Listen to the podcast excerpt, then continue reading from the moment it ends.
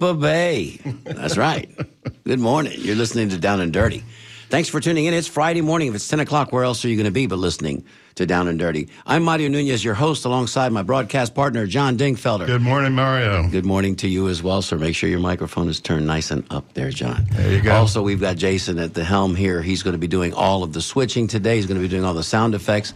If that goes horribly wrong, Jason, So much switching. So many sound effects. It's all his fault. It's, It's- a, it's it's, a, it's, a, it's a charcuterie board in Yes, here. Yes, it is. Yes, it is. And we've got so many guests today that it's going to be a lively show. We listen. We want to solicit for your commentary. We want to get you involved in the show because, as we say each and every week here on Down and Dirty, this is about inclusion. This is about a conversation with the community, and your voice is critical.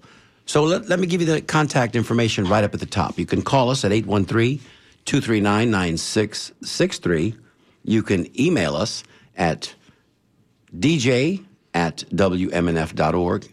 And if you want to text us, because that's your mode of communication, you can text us at 813 433 0885. Today on Down and Dirty, we're going to be talking about Florida's crazy, over the top growth. For those of us that have been here for a hot minute, we know because we feel it. We feel it organically when we're out on our roadways. And, and today we're going to be talking about whether, you know, the resources that we have, as precious as they are, water, all of the things, electricity, the power grid, all of the things that we count on each and every day to make our lives comfortable and complete and whole with all of the influx of these people coming to Florida, these people, right? The, the new people, those, them, they, all the pronouns available to us. Will we have enough of those resources for the future? We have three very special guests in studio with us to talk and discuss and debate. Uh, their, their unique uh, perspectives are important to this conversation today. John, who's in studio with us? Well, um, you know what? We're going to keep that a little surprise. All right, all right. I like have- that. We have two. A little surprise sandwich early in the morning. Two elected officials and one uh, representative of the building uh, and development community. So, um, you know, Mario, it's interesting. We we go in our bathroom every morning. We turn on the water. We take it for granted. Uh, I do. I wa- certainly do. But water is a huge a huge issue for all of us. We have enough right now, but for the for the millions of people who will be coming to Florida in the future, Ouch. are we going to have enough uh, water in the future? So uh, about a month ago. I read in the Tampa Bay Times about a little Pasco town called Zephyrhills. Some of you know it, I'm sure. Just across the uh, just across the Hillsborough line to the north. And the article uh, intrigued me and inspired me to invite these guests and talk about development, overdevelopment, water shortages, and the possibility even of building moratoriums. Because what happened up in in Zephyrhills is is fascinating, and we have a representative from Zephyrhills. But let me give you a couple of fun facts. I don't know how fun they are, really, uh, in light of this these issues, but uh, about growth and water in Tampa Bay. Mario, did you know that from just over the last two years, 20 to 2022, Florida had 740,000 additional folks move to the state. That's an that's an average of a thousand new residents per day. Now that's across the whole state, but in regard to the Tampa Bay area, Hillsborough, Pinellas, Pasco, and Hernando, basically our listening audience from 2010 to 2022, we increased 500,000 people over that 12 year span. And they estimate, the folks who do this uh, all over estimate that by 2050, we'll be looking at doubling our population uh, by to 5 million in the Bay Area. It's just crazy. Please Well. I, you know, to be honest, and those of us that have been here long enough, we know because when you throw around numbers like that, that's just overwhelming. Uh, we, did, we didn't have 250,000 people in the Tri City area, the Tampa, St. Pete, Clearwater area, the whole time that we were in our youth. I know. I mean, I, I remember Tampa. We were always number three. Hillsborough County is always number three license tag. That's right. Pinellas That's right. was number four. And number one was? uh, Miami Dade. There you go. Those that, those haven't changed, but the numbers behind them have changed tremendously.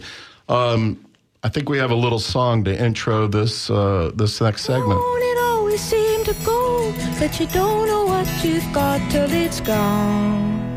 They paved paradise, put up a parking lot. They paved paradise, put up a parking lot.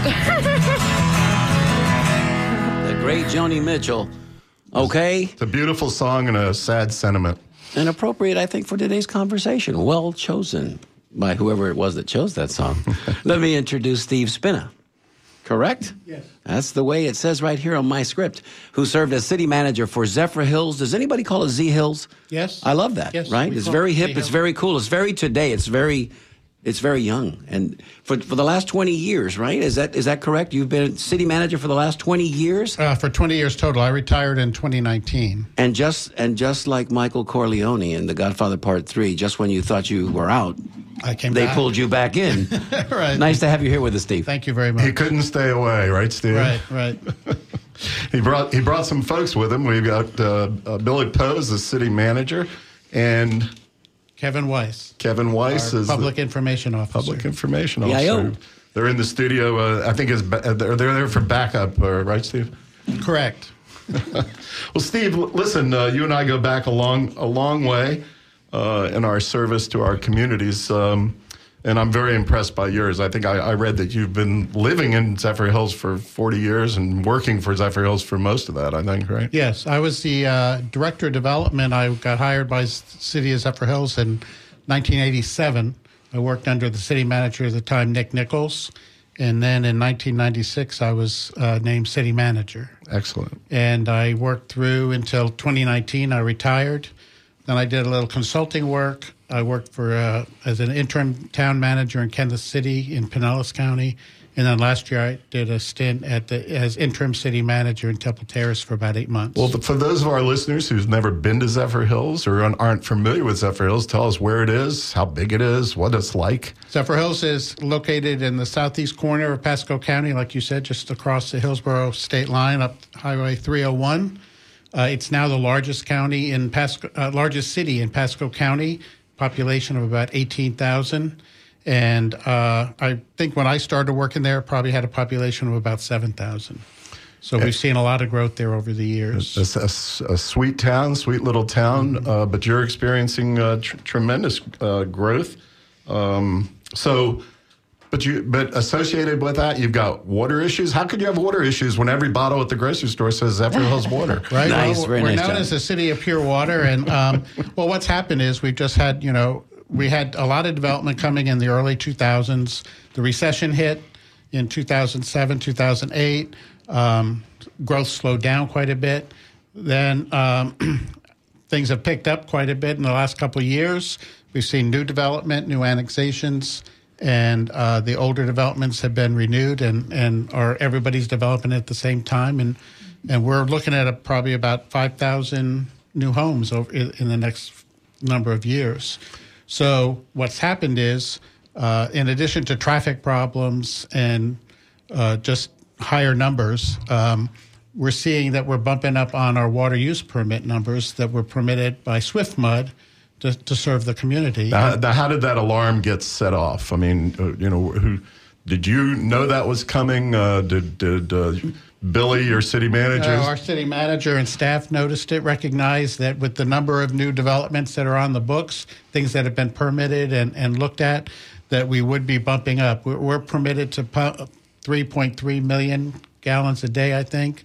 And um, if everything was online right now, we'd be over four. We'd be up to about 4.9 million. Steve, you made reference to Swift Mud. For those people that might not know exactly what that acronym stands for, what that means, we hear it all the time. Swift Mud. Give a little explanation, It's please. the Southwest Water, uh, Florida Water Management District, and across the state, there's water management districts that are basically state agencies that control water permitting and usage and environmental aspects of, of th- that resource. So it's in not Florida. fast moving mud, just to be clear. Right. It's not fast moving. Wanted to be clear. It- and they're very important in this conversation because they're the ones that adjudicate and make.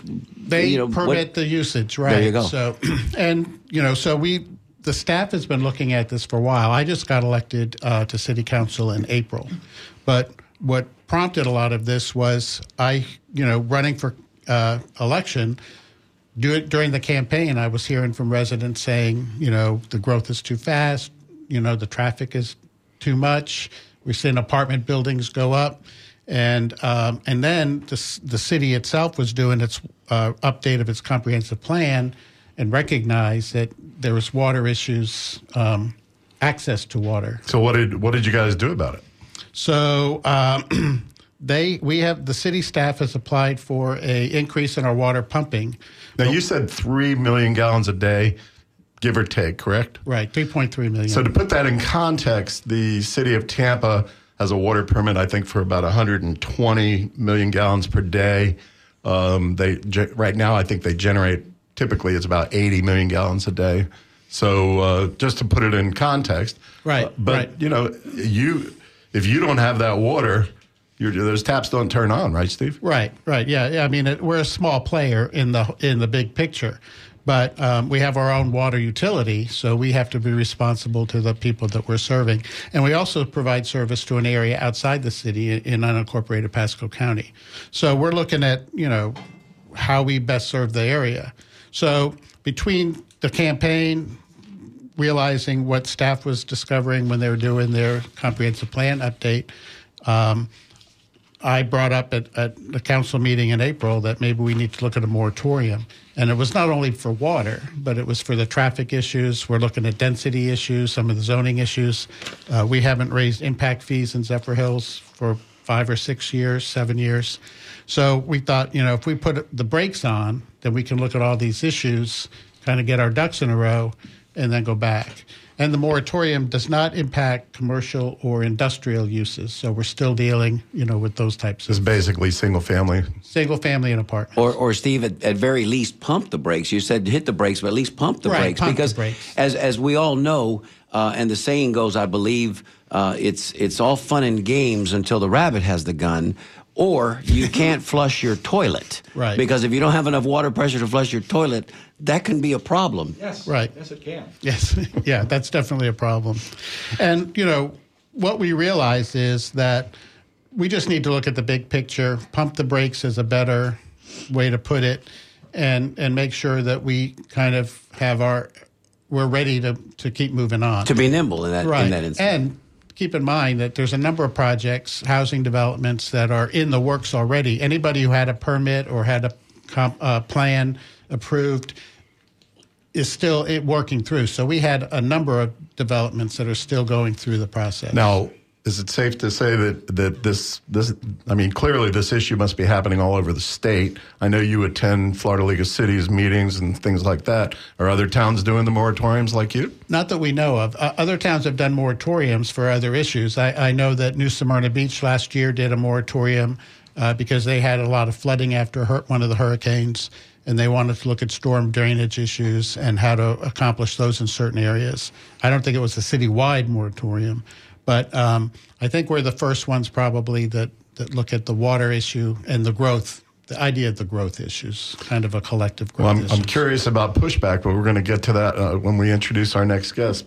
Mario, uh, who do we have? Our next guest is Miss Jennifer Motsinger, who until recently served for two decades as the executive director of the Tampa Bay Builders Association. She's now a consultant, and we'd like to welcome Jennifer to our show. Welcome, Jen. Well, thank you very much, and I'm happy to be here. Uh, so, I have a question. When when we talk about a moratorium, that's that's basically uh, saying we can't handle what's coming at us, and it it really uh, speaks to the exacerbation of not being able to handle what's coming at you. And I and I get that. But did you include the building community in any conversations to see if you can put together some um, some fixes before you decided to move forward with the moratorium? And the moratorium's for how long, Steve? You might have It's a mentioned it. one-year moratorium. Uh, we did deal with a lot of developers and in the planning community, uh, advise them of what we were doing, and reached out to developers. But did you ask them for help with solutions? And my point to that, uh, because I, I, I have, look, I was born and raised in Tampa. I, I experienced the growth just the same as everybody else. And I can empathize with the transportation and the water issues, and those are very important. But at the same time, we can't bury our heads in the sand. We do have people coming, and there's no mechanism in place to stop them. You're just going to disperse them to surrounding areas. People will will build houses and apartments for for folks when there's demand. So uh, there's clearly a demand. Everybody wants our sunshine and our water. Uh, so we've got to figure out better ways to plan for that and uh, deal with that. But there are funding mechanisms in place to help municipalities who experience this kind of demand. You can bond uh, revenue streams, and, and the development community uh, plays a huge role in this, and we have for, uh, well, as far as I've, I've been alive and, and been doing this work. But I would encourage you to lean in and have conversations with the development community because they do have solutions. And it might be something that works for you specifically in Zephyrhills uh, so that you can get water to the, the people that you service. And there's also transportation solutions. Uh, and unfortunately, this is a very cyclical uh, business that developers and builders are in. So they build to demand, and that demand may not be there in five years. So, uh, you know, it's interesting, Jen, that you mentioned being mm-hmm. cyclical, and I agree completely. Mm-hmm. We've all seen it. And I think what happens is, and I'm not blaming anybody because we all do it, when, you know, when, when folks are not coming, you know, that fast, we all sort of slow down and catch up on other things and everything else. Mm-hmm. We don't expect this post pandemic rush of people that hap- you know that happened. Nobody and all- could have seen that and- coming. right? And all and all this. Well, we should though, you know, because and it seems to happen about every ten years for different reasons.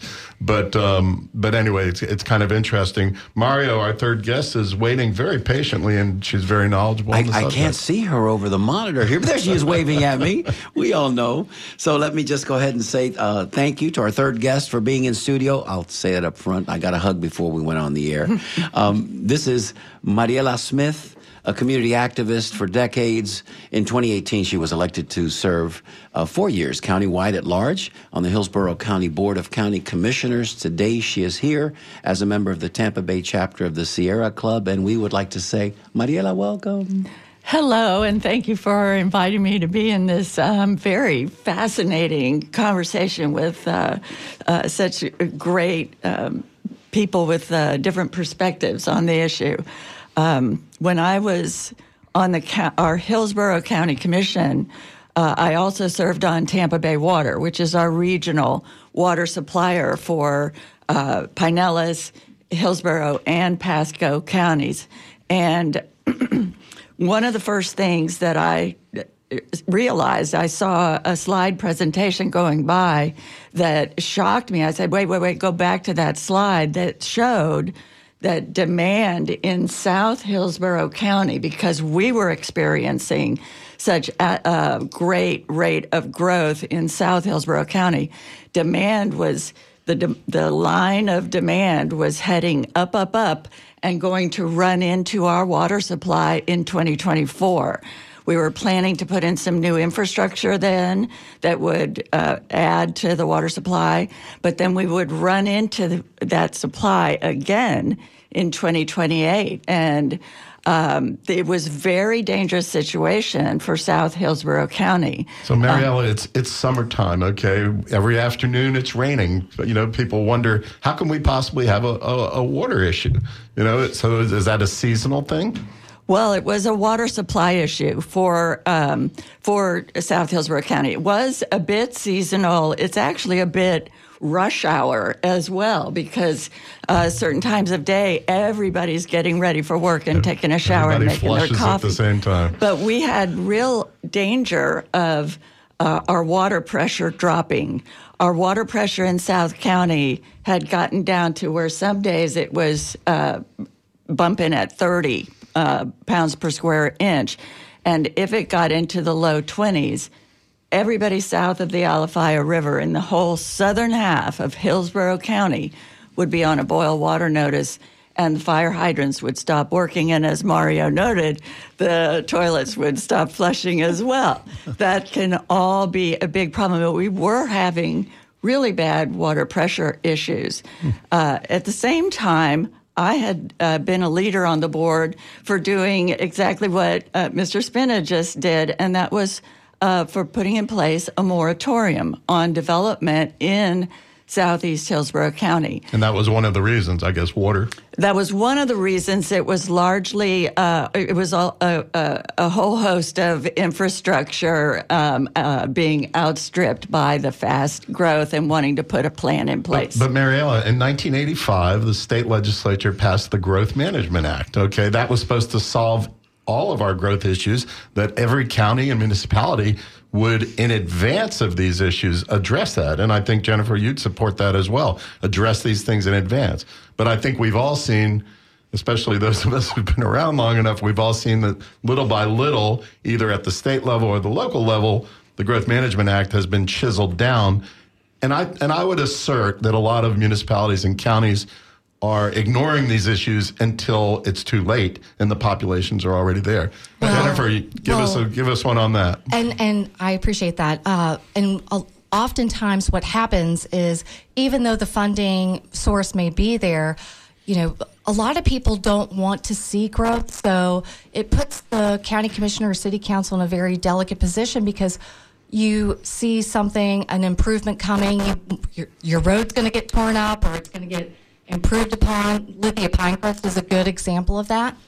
And uh, people show up, they say they don't want more growth, and guess what? The road doesn't get improved. 10 years later, the road doesn't get improved. 10 years later, guess what? There's 30,000 more people in one neighborhood, and you don't have that improvement in place. So it's, it's a very delicate balance to uh, address the needs of the people that live here today versus the people that live here tomorrow.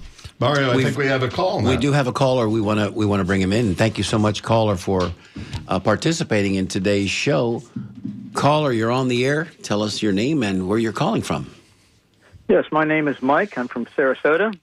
Mike, thank you for calling. Did you have a question or a comment for one of our audience members or our participants? I, do, I should say.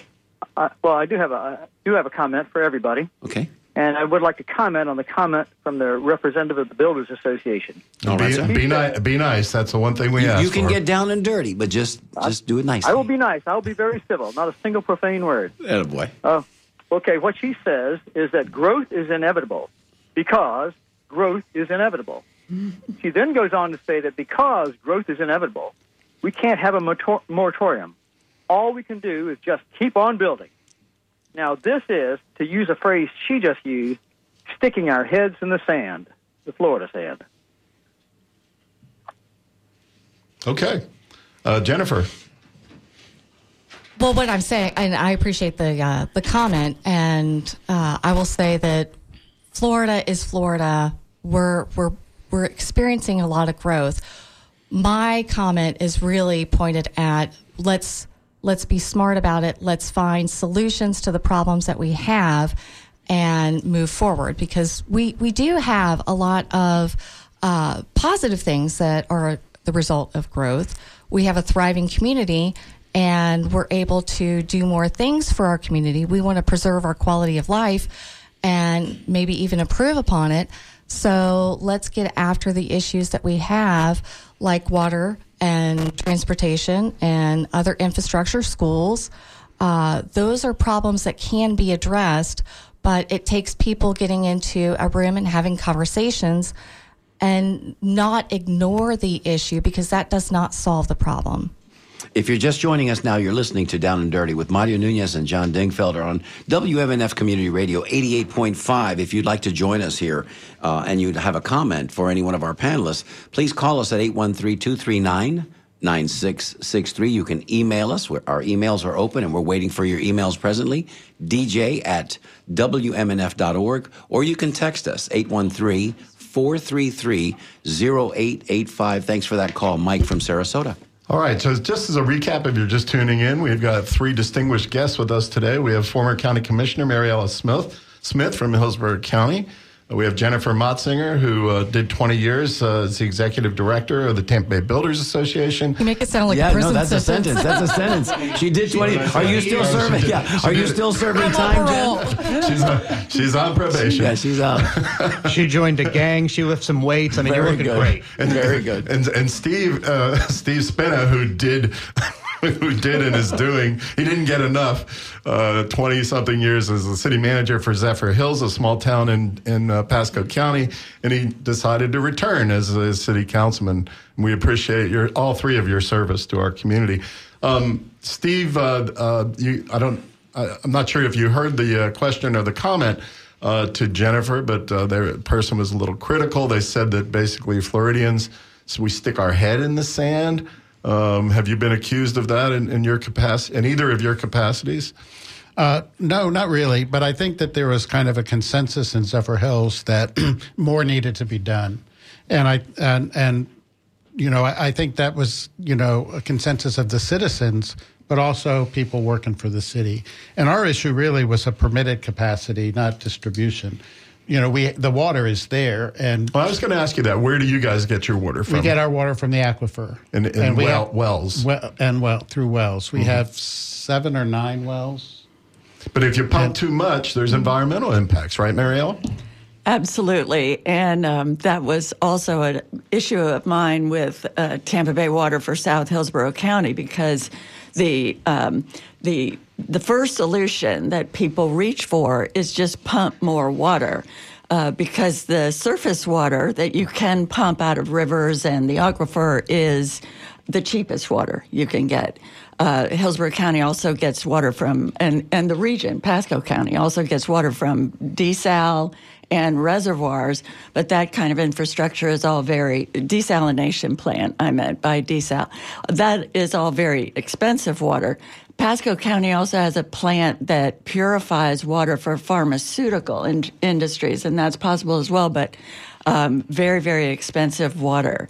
Um, whereas, But if you start pumping, especially if you're close to the bay, then you've got that saltwater intrusion. Tell us about Absolutely, that. there's a mil- there's there's a myriad of uh, environmental impacts for if you start pumping more than um, more than is available. And Hillsborough County went through that, and John, you'll remember this as well. In the water wars of the '80s, um, it- where we were over pumping in North Hillsborough and and South Pasco counties, and that was devastating impacts to the wetlands and lakes were drawn down to nothing. And the Hillsborough River, in fact, also went through some issues with overpumping. Right, and just a few years ago, um, we had a freeze during uh, the winter, and the strawberry farmers started pumping like crazy to protect their strawberry fields, and they ended up with like a hundred additional sinkholes up toward Plant City.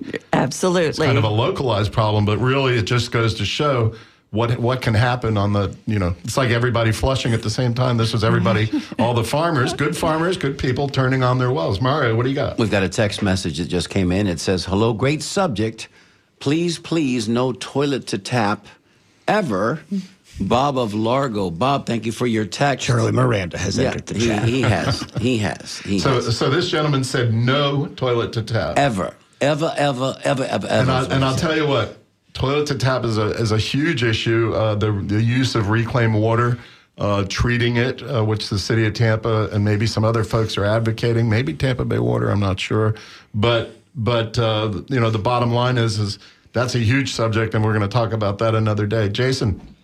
I just wanted to address briefly, if you recall, in the uh, Tampa Bay Times editorial that addressed the issue with Zephyrhills, I wanted to read this one quote in regards to toilet to tap. They, uh, the Times has been incredibly defensive on toilet to tap, and listen to this exact quote in regards to what they said. They said, "It's a huge waste. This is a huge waste, and local leaders need to get to the politics and messaging right, so that further scientific studies can explore more sensible public use for this valuable resource."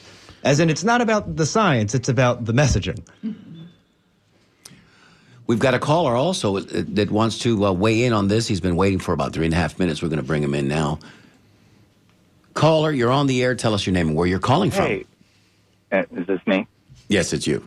So this is Jerry. I'm in St. Pete. Hi, Jerry. So first of all, I would really want to acknowledge WNMF for um, addressing this issue. Very complex, very complex issue. It's not an easy package. I mean, I not for one second think it's an easy package. So getting getting to the question and trying to condense it, um, it's really about carrying capacity, and it's it's really a global issue beyond the local issue. However, my local question is, a um, why aren't we addressing WMNF and everybody, the, our local institutions, on carrying capacity are local planners, and and bringing those people in on a regular basis because we're going to need them on a regular basis to address the carrying capacity issues. That's one. And two, just out of curiosity, has anybody over there read Critical Path by Buckminster Fuller or Power Down by Richard Heinberg? Um, they, they, I mean, they've spelled this stuff out, but it's not everybody can read that stuff. It's it's it's uh, it's complex for me, so I'm assuming it's complex for other people too. It's, the guy's very complex. He's dead. Fuller, the inventor of the geodesic dome. I mean, it's out there, but you know, thank you again to WNF for addressing the issue. Highly complex, but we have these institutions, we have this information out there. Can you address those two specific questions? Thank you, Jerry. I'll take, I'll take my thing off air. Thank you very much. Thank much. you, Jerry. Thank you so much for your comment. Appreciate that. We'll come back to that in one second. You have another call, Mary? I do. I have I have multiple calls, and I have a text message here as well. This is from William WMNF supporter in Lutz, Florida. Says urban growth doesn't have to be allowed just because the developers want to make more money. There's something to be said for intelligent, controlled growth, and that comes from William. Oh, from I agree with that 100%. Absolutely. And and I, I, I did want to get to this in the and I'm going to give you one word to get us there, which is sprawl. Okay, and Steve, and Steve Spina, uh, city councilman from Zephyrhills.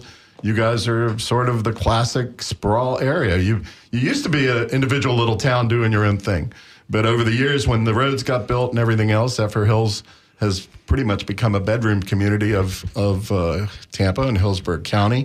I'm sure a lot of your folks commute. commute Wesley Chapel too. Wesley I mean, you want to talk Matt. about sprawl?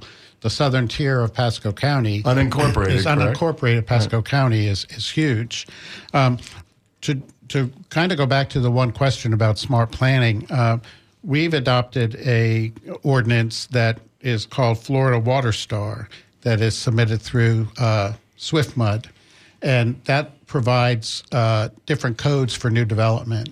So we can require subdivisions to not use St. Augustine grass, for example. Nice. Um, to put in different landscaping. Uh, they have another. There's an let me cut you off there because I thought I've, I, I was doing some research yesterday. There's it says that City of Tampa estimates the water usage uh, is twice that for a single family home uh, compared to the same family living in a multifamily uh, house. And Right. really, that relates to irrigation. irrigation. You know, we're increasing our reclaimed water capacity and extending water lines through the city. Uh, SwiftMud also has a program we're looking at that uh, uh, that provides funding to retrofit existing apartments, where you can put in new water, uh, new uh, appliances that are better use of water. So, suffice it to say, Steve, we we have we have hit an open nerve. I think that's appropriate to say because the phone lines are blowing up. We've got text messages and emails coming in. I'm just going to read one real quick. Callers, we see you there. We're going to get to you. Please don't hang up. Some of you have been holding for upwards of six and a half minutes. It says, um, so this comes to us uh, from Bernard Coachman. He says, how about not stripping the land and killing everything? and then uh, planting grass that needs poison and fertilizer, as we were talking about here just a moment ago, every three months. Bernie, he says, this is Bernie. I drive a concrete truck and I see it every day and it's heartbreaking. So, you know, and we have problems sometimes with runoff and then we have bloom, algae blooms and then things get even more complicated. That's for, an, and, the Sierra Club might have something to say about that. Yeah, Mariella, um, I want to hear from you and Jen both on this issue, and this all relates to sprawl, to you know why single-family homes that just keep going further and further out. Polk County is growing tremendously, and we need a really need a Polk County representative here today. Pinellas a little bit less, and they're doing more infill. But Mariella, tell, you know, you and I have been talking about sprawl for twenty something years. And Sierra Club says sprawl costs us all. Uh, and in the South, they say sprawl costs us all, y'all. Y'all, but it costs us all because the the farther we spread out growth. Uh, and the thinner that uh, the lower densities uh, spread out farther, that is growth that costs more in terms of infrastructure, not just water, although certainly the pipes to get water and to drain wastewater, but also the roads, the schools, the fire rescue systems, and in South Hillsborough County, where we were really experiencing the same thing you were going through, uh, Mr. Spina and Zephyrhills. uh, fire rescue times were getting dangerously uh, long. Um, and, and, Sheriff, all of that, uh, and not to mention parks and social services, gets more and more expensive for the single family homes spread out in sprawl. Whereas when you do infill, tight, urban development, transit oriented de- uh, development, you and fill in your urban area, it's much less expensive. Like the apartments downtown Tampa or downtown. St. Petersburg. Right. To me, that's a big part of the solution. And I want you guys' input on that. But as a city councilman in the city of Tampa, I was always thrilled to see multifamily, high rise, low, mid rise, even low rise, but multifamily just for these reasons. Uh, transportation, of course, we'll have to talk about another day, but but including the water the water issues. Jen, Absolutely. And as somebody that uh, lives in an apartment Oh, downtown, aren't you urban? Uh, I am, but I was. But again, that that product was not available when I was younger, and I'm glad to see it uh, available today. And and it was only available if you were willing to live in the YMCA downtown. that's, that's good point. But but WaterStar is a great program, and you know remember. Uh, you have to build to the regulations that are surrounding you. So, elected officials have a great position right now to recognize what works, what does not work, and make some changes. So, if you don't want to see sprawl, don't approve low density subdivisions. That's that's it. Uh, and guess what? It won't happen. It will it, it will happen differently. But uh, but I agree with a, a lot of what Mariella says about you know the the drag on uh, resources. You do need a diversity of housing product, and so it's just a question of how do we get there. But you know, I gotta, I gotta. We all kind of looked wide-eyed when you said, you know, don't approve those those low-density uh, sprawl communities. I would. We could talk a long time about that, but uh, let me just say to and ask Steve and Mariella, who both sat there in that decision-making role. A lot of times, the comprehensive plan, which was adopted, you know, 10, 10 15, 20 years ago, allows those you know those low density projects. They're sort of out there lurking on the books down Lithia Pinecrest Road or or up 301 and then all of a sudden a developer slash owner comes along and says wait a second I got a comp plan that allows this Steve. Um, Steve Spina city councilman uh, in Zephyrhills I've got a comp plan that allows it you know, you need to allow that rezoning. You need to allow that PD. And if you don't, we're going to sue you. And that happens quite a bit, doesn't it, Mariella? Steve? Yes, yeah, and that's one of the things we're doing with our moratorium. We're, we're readdressing some of the items in our land development code. So we're looking at density issues, zoning issues, uh, neighborhoods, lot sizes. Uh, all of that will be part of what we do during this moratorium. So you're going to take this on in the comprehensive plan, which is really where it needs to be addressed. right. Okay. Mario, what do you got? I've got a text message I want to read to you real quick, and then the three callers that are on hold, the four callers actually. I'm coming to you next. Have your comment succinctly prepared because as we're coming to the last 15 minutes of our show, we want to make sure everybody's recognized. The uh, email, or I should say the text, comes to us by way of uh, Bubba. He signs it. Bubba. Hey, Bubba. Bubba. And he says, what do y'all think about the weird lagoons that are being built in Pasco in new ugly developments like Mirada? I think this is the worst example of waste and excess in Florida. Bubba, we couldn't agree with you more. I've been more. wondering how they do that. If they chlorinate a whole lake or we something? couldn't agree with you more. I'm going to go to Jack Ellington, Jack in Ellenton. Jack, you're on Man- the air, please. Manatee County. I Yes, Jack, you're on the air. Give us your comment, please. Be brief. I uh, Thank you for holding, by the way. Thank you. County in the early '70s, Yes, sir. and at that time, just a, we had a multi-year. I don't know if anybody there recalls, but we had a multi-year, very serious drought, and people were moving down and buying lakefront property in their their docks. You know, after they they were outraged because their docks went nowhere. There was no water for their under their docks. I mean, lakes literally shriveled up all over the place. Water restrictions were draconian. But at some point, somebody has to. I mean, we've been fortunate not to have a drought like that, but that doesn't mean it won't come again. And then somebody somewhere needs to introduce the idea of, of homeostasis, equilibrium, that things in balance maybe growth isn't a good idea. There's a limit. So Hey, Jack, thank you so much because you just let me segue into another topic that I want to hit before we lo- run out of time. Excellent which is- commentary, Jack. Thank you. which is climate change. Okay, uh, sort of the elephant in the elephant in the room. Uh, Mariella, Sierra Club representative, lifetime environmentalist.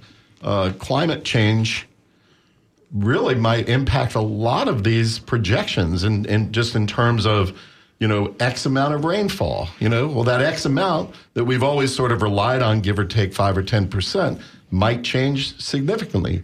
Uh, sea level rise could put more pressure on the saltwater intrusion and push that line of salt of saltwater further and further inland. Some of those are big, big changes, and then you've got if it's it's been hot the last couple of days, so we can all relate to this. But if it gets hotter and hotter and hotter, you've got evaporation. How does that impact our reservoir and our rivers and, our, and, and streams and that sort of thing?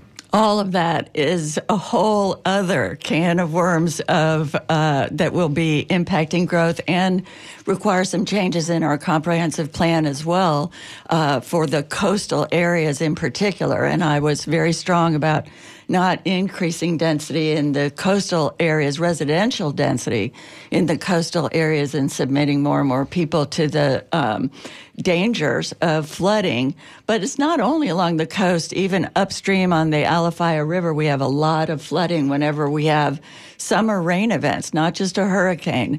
And um, when we really address that in our comprehensive plan, everybody's insurance stays low because of a rating number that the insurance companies uh, have that uh, that that is based on how well your government is uh, protecting property from the impacts of climate change. It'd be nice if Tallahassee actually mandated that with the insurance companies because I sure haven't seen it, um, you know, on my insurance bill. We've got a caller here from St. Pete I'd like to bring on the air. He's been holding for 12 and a half minutes. Daryl, you're with us. Thank you so much for holding. Your comment, please. Yes, I'm in my 70s and, uh, of course, grew up here. And I spent a huge amount of time on the water, under the water, both in Tampa Bay, out in the Gulf. I've also paddled the rivers for decades and the lakes. And I've also been a mountain biker for over 30 years. Can't call it mountains in Florida, but uh, I've watched the massive destruction of a lot of our natural areas here. They paid Paradise to put up the parking lot. And uh, the destruction that I've seen, I go, this is all in violation of the Florida State Constitution. I don't understand why they everybody ignores this. Article two, Section seven of the state constitution states very. It's got subsection. I won't go to that. Natural resources and scenic beauty. It shall be the policy of the state to conserve and protect its natural resources and scenic beauty. Adequate provision shall be made by law for the abatement of air and water pollution and excessive and unnecessary noise and for the conservation and protection of natural resources. Wow. And that seems to be being ignored. It's in our state constitution. And I'll give a quick example. In South St. Petersburg, there was a beautiful piece of property, many acres, uh, down near the Skyway. And it was full of beautiful oak trees and pine trees, and it could have been made almost into a park. The developer came, next time I came by, the developer had chopped virtually everything down, denuded it down to sand, and they left a couple of trees. I go, this is the kind of thing that just outrages me that we supposedly have laws that are supposed to prevent that, but so long as they pay their protection fees, uh, they're able to get away with just, you know, they could have developed that differently and preserved a lot of that and almost made it like a park and still been able to develop it, but that isn't how they did it. They chopped everything down so nothing would be in the way to impede their quick development and building. Daryl, So- you Daryl, you sound like the type of gentleman that we would all like to have a café con leche with because you've got some great information that you're sharing with us.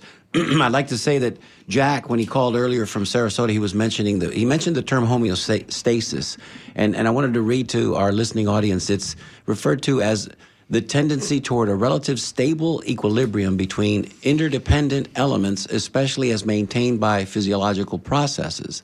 And that sounds to me like what you're describing as well. And hopefully, uh, we can come to a, a, reasonable conclusion with this. But listen, in the meantime, stay healthy, keep uh, keep doing what you're doing, and by all means, keep listening to Down and Dirty. We appreciate your comments. Thank you, sir. Yep. And- I've been and- active and Daryl, I- I gotta- 50 some years. yeah. Daryl, I got to say that practicing law in Florida and environmental law, land use law, uh, I've never seen anybody bring up the Florida Constitution, but I think it's a good idea. Mariella.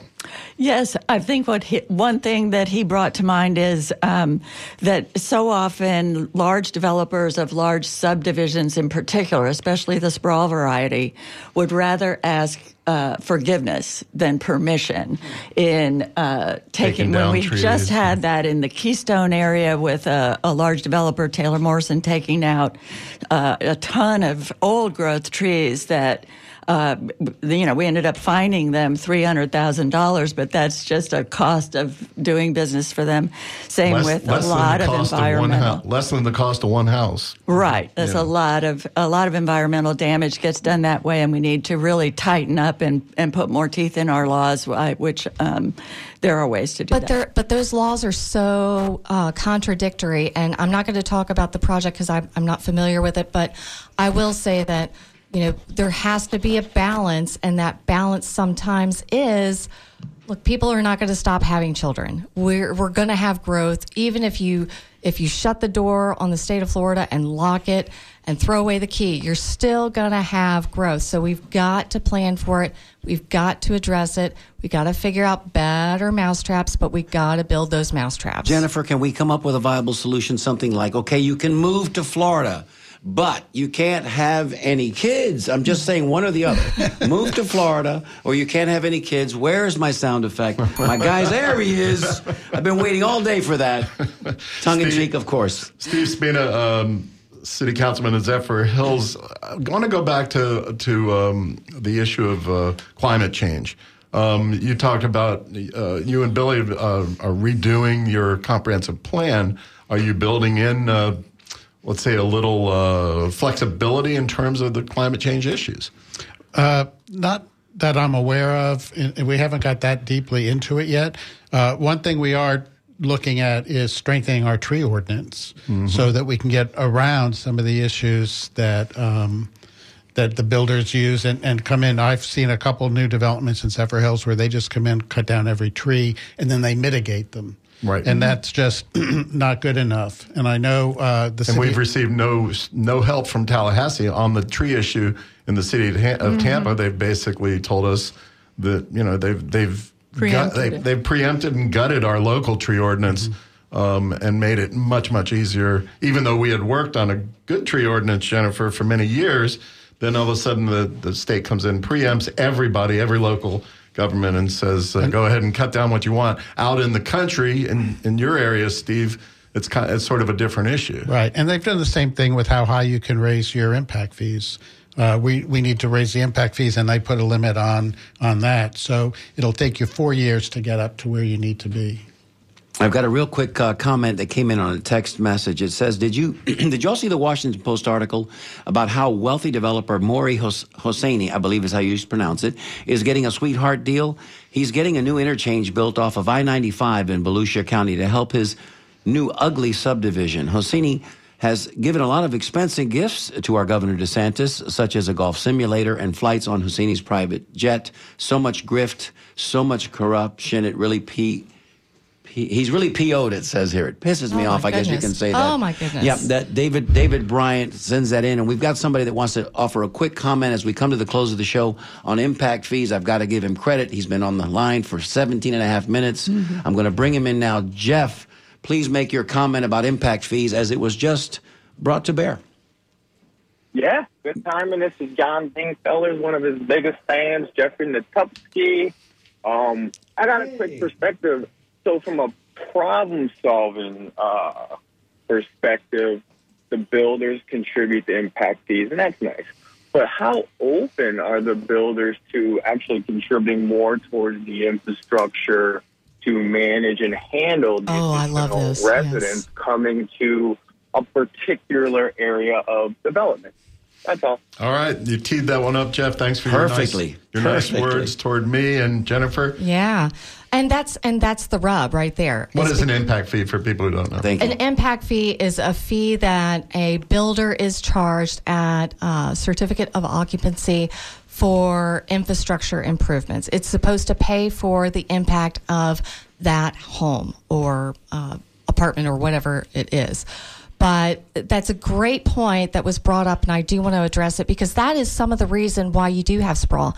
Because developers put in infrastructure and they buy cheaper land so that they can pay for the road and they can pay for the the school and All they right, can but pay we've only those got about two minutes left. We're going to hear from everybody. Last minute words, Mariella, on impact fees or whatever you wish. Man, I was working to uh, convince our county to raise impact fees 20 years before I became a commissioner, believe it or not. And when I became a commissioner, I worked hard on that because at the time, but in 2018, we were losing $13,000 per home in the impacts of development as determined by a study that was really, in my view, very favorable to developers. So it's really important to get development paying its fair share. We were able to raise impact fees. We need to do a lot more. But as you, as Mr. Spina mentioned, the state has um, really kind of limited what we can do in that regard. And with now. the political winds changing on county commissions and city councils, these things sort of come and go. Steve, last words. I just think we're trying in Zephyrhills trying to be responsible stewards and, and making sure we're addressing all the issues before they get out of hand. And, and that's really all we're trying to do and, and look to the future. All right, I appreciate the three of you uh, for all of your public service, your community service. Appreciate you being here. Thank you to everyone that uh, called in today, that sent their text messages, that sent their emails. We couldn't read them all, but we, we heard you. We see you out there, and we thank you so much for participating in our show. Uh, Dave from Sarasota, we see you out there on reclaimed water and water usage. We'll have to bring you in next week. Next week? What do we got? Yeah, next. What a great segue. Thanks for asking. Where's that bell? thanks for thanks for asking. next week, down and dirty, we'll have the, the my president.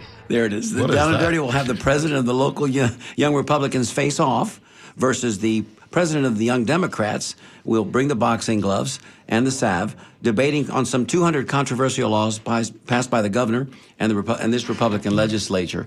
Uh, it's been a fascinating show, everybody. Thank you so much for participating. We couldn't have done it without you. We would have tried, but it wouldn't have been very successful. Thanks to everybody for being here today. Let me say that, uh, Johnny, any closing comments, real quick? Um, yeah, I just, uh, you know, this issue has been near and dear to me for 20, 25 years. When I went to city council, um, I raised a lot of these issues. Mariella, you've raised these issues. Steve, Jennifer, in your own way, you've raised these issues. And you've been a very reasonable representative of Tampa Bay Builders. We appreciate that. The, um, these issues will not go away. We cannot barricade the doors closed at the Georgia line. Folks are going to come, but we need to do a better job as a community to address these issues. I do agree completely. Let me say in closing, I'll read this one last text message that came in. It says, So I read in today's Tampa Bay Times that USF plans to close its golf course and pave it as a parking lot. Talk about horrendous idea for our environment. Thank you so much for sending that email. And let me say, on behalf of my broadcast partner, John Dingfelder, our engineer, Jason Marlowe, our phone screener and part-time producer, Lynn Marvin Dingfelder. Yay, I'm, Lynn. Yay. Lenny, thank you for answering the phones for us, Lynn. I'm Mario Nunez wishing you salute and happy days. We'll be on the lookout for you next week here on Down and Dirty. Stay tuned now in just a couple of minutes for The Skinny with Ray Roa, Ben Montgomery, and Mitch Perry. Like to say, have a nice weekend, everybody. Salute and happy days. And go Rays.